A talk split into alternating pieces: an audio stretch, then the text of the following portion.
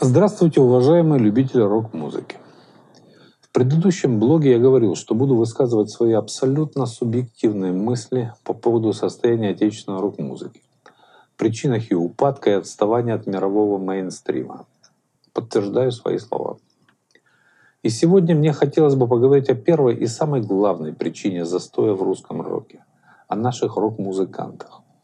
Считаю, и думаю, со мной многие согласятся, что основная и главная причина упадка русского рока – это сами рок-музыканты. К сожалению, я не имел возможности заниматься музыкой последние 30 лет, так как мне приходилось зарабатывать на жизнь, чтобы прокормить свою семью. Поэтому физически я не мог внимательно следить за творчеством наших рок-музыкантов. Но даже находясь в упорной борьбе за выживание, я краем уха все же слышал, чем занимаются наши рок-музыканты и что они создают. И у меня сложилось такое впечатление, что люди не меняются. То есть жизнь течет, все стремительно развивается, а наши рок-музыканты все там же, в 70-х, 80-х и 90-х.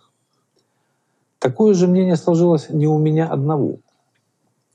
Артемий Троицкий на одной из своих лекций, к примеру, очень хорошо ответил на вопрос по поводу группы «Пикник», был ли он на их последнем концерте? А зачем, говорит, мне ходить на их концерты? Я 30 лет назад уже один раз был. Сейчас они играют то же самое и точно так же. Зачем еще раз идти? Нового там я ничего не услышу. Неприятные слова сказал. И те обидные, но, к сожалению, очень точные слова касаются практически всех наших маститых рок-групп. Я точно такие же слова говорю, когда мне предлагают сходить на концерт каких-нибудь наших патриархов. Но все же есть небольшая разница. Взять тот же пикник. Так они хотя бы 22 альбома записали за это время. Правда, по словам Троицкого, однообразных, но все же люди не сидели сложа руки, а работали, сочиняли. У Эдмунда Шклярского, руководителя группы, всегда были прекрасные, осмысленные, глубокие и поэтичные стихи. И многие песни, на мой взгляд, получились достаточно удачными. Особенно «Манекен», «Итальянец», «Фиолетово-черный». Но побывав на их концерте недавно, соглашусь с Артемием Троицким. Все хорошо, играют вживую. Каждый инструмент слышит. Но как-то все однообразно и почему-то скучно. Извините меня, ребята, честно говорю о своих впечатлениях. Не заводит музыка ваша. А вот если взять других наших патриархов, тоже прекрасных рок-музыкантов, группу «Воскресенье», так те, в отличие от «Пикника», вторую свою пластинку выпустили спустя 20 лет после выхода первой. В 1980 году пластинка «Воскресенье-1» и аж в 2001 году пластинка «Все сначала». А до этого колесили по стране со старыми песнями, пока залы совсем не опустили. Но время упущено. И себя не перестроишь, закостенел уже, привык к халяве, то есть заучено до автоматизма играть одно и то же. Да и публику назад в эти залы уже не вернуть. Неинтересно публике слушать одно и то же. Или вроде бы другое, слова вроде бы другие, но все равно все то же самое. Или взять наших бывших лидеров, машину времени. Андрей Макаревич хорошо когда-то спел про то, что в нужный момент лучше пойти ко дну, чем становиться музеем. Но с течением времени сам, своими же руками, успешно сделал музей из собственной рок-группы. То есть не песни отправил в музей, что по сути дела естественно и нормально – а всю группу вместе с музыкантами, все в сад. И они теперь как живые музейные экспонаты. В сто тысячный раз исполняют много лет назад написанные и заученные до автоматизма песни.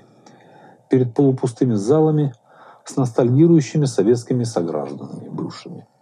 А сам, глубоко уважаемый мною Андрей Вадимович, вместо того, чтобы создавать что-то новое, экспериментировать с современным звуком, с большим энтузиазмом занимается перелицовкой своих прекрасных старых песен еще более старыми джазовыми заплатками, чтобы потом с успехом исполнить все это перед украинскими националистами. Почему-то у нашей интеллигенции считается, что джаз это нечто очень высокое, нечто почти классическое и умное, нечто прям облагораживать любую музыку. Не смешите людей, друзья. Джаз, на мой взгляд, и не только на мой, музыка давно канонизированная и, соответственно, застандартизированная и зашаблонированная. И опять-таки глубоко уважаемые мною джазовики, проявляющие чудеса виртуозности, в основном используют заученные приемы и работают по своим джазовым стандартам, не выходя в своих импровизациях за рамки стандартных гармонических сеток. Я вот недавно встречался помучимым меня давно теоретическим вопросом идентификации рок-музыки с основателем группы «Гунеш», джазовым композитором Олегом Королевым. Вот его книга, он выпустил ее в 2016 году. Называется «Ритмика джаза». Вот здесь подписал мне ее Сережа от Олега с наилучшими пожеланиями в творчестве. Так вот, Олег Кимович так и считает, что импровизация — это выход за рамки джазового стандарта, а не перебирание нот внутри самого шаблона. Надеюсь, что Олег Кимович даст мне интервью в моем блоге, о чем мы предварительно с ним договорились. И уверен, что это будет вам интересно, так как это настоящий музыкальный теоретик. В свое время преподаватель консерватории. И еще. На мой взгляд, не стоит приписывать интеллектуализм некогда модной музыке, джазу. Она ничем не отличается по интеллектуализму от модной ныне. Но последняя хотя бы современна. И еще, любят у нас рокеры с симфоническими оркестрами выступать. Ну и на Западе, впрочем, тоже. Хлебом не корми, дай симфоническим оркестром выступить. Почему-то у музыкально необразованных рокеров считается, что если с симфоническим оркестром выступишь, то твоя примитивная музыка от этого станет более сложной, серьезной и начнет претендовать на классику. Что твоих три аккорда зазвучат как-то по-другому, по возвышенней, что ли. Не обольщайтесь, ребята. Рок-музыка, как и вся, в принципе, современная эстрадная музыка, очень проста и в написании, и в исполнении даже не требует музыкального образования. Не корчите из себя классиков. Шнитки там всяких с тремя-то аккордами. Ну, ну, конечно, за то, что даете работу симфоническим оркестром, огромное вам большое спасибо, как говорят в Одессе.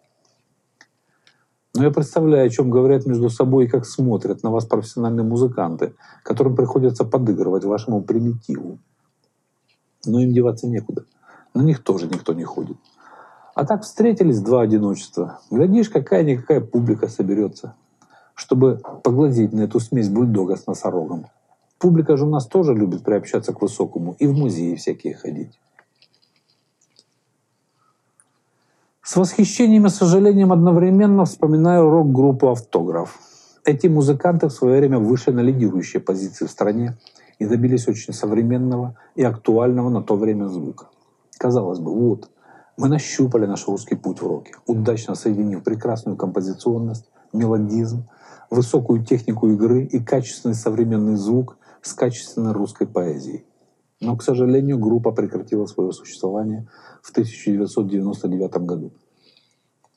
Александр Ситковецкий, руководитель коллектива, вновь собирал группу в 2005 и в 2012 году. Но только для того, чтобы сыграть то же самое, что они играли много лет назад – то есть Ситковецкий дважды собирал группу, чтобы сводить своих поклонников в музей русской рок-музыки. Но он это сделал всего лишь два раза, в то время как другие рокеры, которые еще не распались, делают это постоянно. А сам Ситковецкий в 2016 году выпустил в США свою сольную инструментальную пластинку Full House. Отличная пластинка, очень мелодичная. Музыканты ему аккомпанируют именитые – и играет он все так же великолепно. Но, правда, и звучит все точно так же, как и 30 лет назад. Все в сад. Простите, оговорился, все в музей. Аракс, Аквариум, Круиз, Алиса, Секрет, Черный кофе, Моральный кодекс, Ария, Кипелов, Серьга, Бригада С и так далее и тому подобное. Список можно продолжать долго. Что-то изменилось в их звуке, стилистике с того момента, как они начали играть. Может, я чего-то не услышал? Ведь я 30 лет занимался другими вещами. А в ответ тишина. В ответ, к сожалению, опять хочется произнести слова. Ничего нового я там не слышу. Если кто-то подумал, что я противник русского музейного искусства, то это не так. Я полностью поддерживаю все добрые начинания нашего Министерства культуры в этой сфере. Все лучше надо сохранять в памяти народа и пропагандировать среди молодежи. Но я не хочу, чтобы любимая мною рок-музыка превращалась в музейный экспонат. Я хочу, чтобы она развивалась, звучала актуально, чтобы была интересна и шагала в ногу со временем. Конечно, на Западе большинство музыкальных коллективов также превращается в передвижной музей. Но есть примеры и постоянного развития. Переступание через себя, через свои музыкальные привычки, через свою лень и страх, что тебя не поймут поклонники. Я напомню, как группа Queen, являясь одним из мировых лидеров рок-музыки, переломила себя, усовершенствовала свой традиционный хард-рок и привнесла в него элементы танцевального диско. И возродилась из пепла своими танцевальными «I Want to Break Free», «The Invisible Man», «Radio Gaga» и другими песнями. И в то время, когда все хард-роковые мастодонты либо развалились, либо тихонько отсиживались в своих пещерах, не понимая, что происходит в мире, почему их перестали слушать так, как раньше. Квины, простите за жаргон, собирали стадионы. Я отчетливо помню этот момент. Мы молодые, тупые, зашоренные и зашаблонированные, но зато ярые поклонники хард-рока посчитали их предателями нашего любимого стиля, запроданцами в пользу диско. Квина прекрасно понимали, что поклонники именно так будут их воспринимать их новую музыку и будут их осуждать и отворачиваться. Но не побоялись измениться, не побоялись потерять своих традиционных поклонников и не прогадали. Не только сохранили старых поклонников, но и приобрели новых, стали еще более популярны, в том числе и среди молодежи. И перечисленные мною их песни звучат актуально до сих пор. Своими решительными музыкальными действиями они еще и нам раздвинули шоры – Потому что со временем и к нам пришло понимание, что и новая их музыка прекрасна. Да к тому же еще и современно. Расшевелили наши мозги и разломали шаблоны, прочно сидевшие в наших тупых головах. Помогли нам понять, что развиваться надо беспрерывно, до самой смерти. И не только в музыке, а в любом деле, которому ты посвятил свою жизнь. И тогда ты будешь всегда современен и актуален. Почему они так поступили? Да потому что были музыкантами с большой буквы и понимали, что развиваться надо постоянно, и что музыка не может быть никчемной и презренной только потому, что она кому-то не нравится, и потому что для кого-то она новая и непривычная. Новое всегда воспринимается в штыки, потому что основная масса людей не готова к восприятию нового, потому что это требует усилий, душевного труда. Поэтому люди так любят узнавать, но не любят познавать. Именно поэтому на концертах требуют исполнения старых и привычных для людей хитов. Но у меня вопрос. Почему нам не ориентироваться на подход к делу, который был у группы Queen? Не перенимать передовое и лучше? Почему зашаблонированный джаз или симфонический оркестр? Почему не новый звук, новый бит? Почему не хип-хоп, как более прогрессивные и современные? Почему ориентация на самих себя? Если слушатели не знают, так я напомню, что самый худший вид подражательства — это подражательство самому себе. Наши старые рокеры в один прекрасный момент посчитали себя классиками, начали почивать на лаврах и подражать друг другу и самим себе. Есть особо курьезные случаи. Группа Биг Хан. Полное подражательство группе кино и музыкальной стилистикой, и звуками, и даже внешне. Они так и говорят. Мы реинкарнация кино. Это еще можно было бы понять, если бы кино представляло собой хоть какой-то музыкальный интерес со своей драм-машинкой и детскими гитарными проигрышами. То есть наши патриархи ориентируются не на лучшие передовые мировые образцы, а на самих же себя, наверное, считая себя классиками, достигшими недосягаемых вершин. Недавно смотрел интервью Константина Кинчева, которое он давал Юрию Дудю. Так он так и говорит, что самая лучшая рок-группа — это Алиса, кино и аквариум. В общем, есть кому подражать. Говоря о молодых рок-командах, следует отметить, что здесь ситуация другая. Если старые рок-музыканты однозначно самобытны, каждая рок-группа со своим неподражаемым почерком, стилистикой, поэзией, Просто не хотят напрягаться, как-то меняться, экспериментировать с новыми звуками, ритмикой, смыслами новыми. Зачем напрягаться, если куда бы ты ни приехал в рамках очередного гастрольного чеса, везде публика требует, чтобы ты исполнял свои старые хиты. Люди, как я говорил, очень любят узнавать. У молодых команд все наоборот. Многие из них уверенно и с интересом используют новые технологии, программное обеспечение, новые модные звуки, новые манеры исполнения, в частности вокальные. Но они практически все, как на подбор, однообразны. Полное отсутствие самобытности, присущей старым рок-группам. Я пытался разобраться, почему так получается. И встречался с некоторыми относительно молодыми рок-музыкантами, интересовался их технологией создания своих произведений. Технология, в принципе, стандартная. Кто-нибудь из участников группы придумывает либо мелодию, либо рифовый ход, либо стихи. Затем каждый участник группы придумывает свою партию. Затем они собираются вместе, репетируют, и если что-то получилось интересное, то они, и здесь ключевой момент, передают свою наработку звукорежиссеру, чтобы он ее сводил. При этом, как правило, они отдают этому режиссеру и какой-нибудь западный образец, пластинку какой-то модной западной рок-группы, которая всем им нравится. И говорят ему, хотим, чтобы звучало вот именно так, как у них. С современной компьютерной техникой, современными звуковыми базами данных, звуковыми библиотеками, это достаточно просто. Подобрать такой же звук. А так как в моде у молодежи, как правило, одни и те же группы, то все они просят своих звукорежиссеров приводить свое звучание к одним и тем же образцам. Поэтому они практически все, во-первых, вторичны, а во-вторых, похожи друг на друга, как близнецы-братья. К тому же режиссеры у них, как правило, также одни и те же, которые не заморачиваются созданием для каждой группы индивидуального звучания, а привычно используют одни и те же свои наработки для всех клиентов. Потому что для них любая группа — это клиент, это их заработок. Поэтому то, чем они занимаются, это обычное ремесло, к искусству никакого отношения не имеющее. Поэтому получается все одно и то же. Одна и та же мода, одни и те же образцы, подражания, одни и те же режиссеры. И как результат одинаковые, вплоть до неразличения рок-группы. Никакой самобытности. О стихах я вообще умолчу.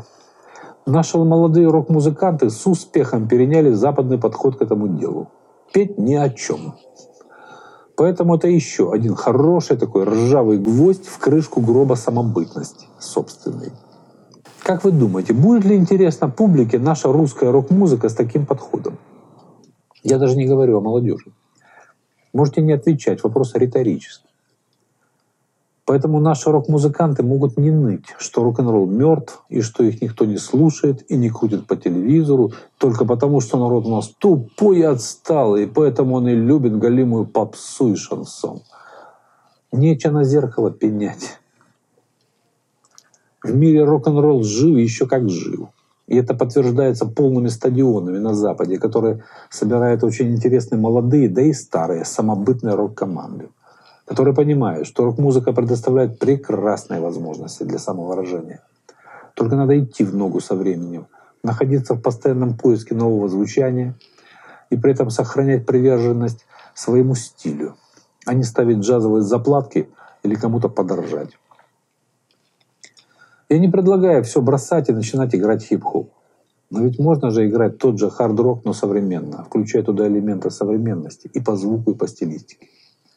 Ведь даже если современная поэзия — это новый звук и новый ритм, то что уже говорить о современной музыке, которая и есть сам звук и ритм современный. А сейчас хочу представить вам очередную песню группы Волощука СД, которую мы опять, как и предыдущую, посвящаем всем нашим старым первым рокерам. Правда, она называется сегодня по-другому. Рокеры сидели в барах. Жду ваши комментарии. До свидания, друзья. И не забывайте подписываться на наш канал. Здесь будет интересно.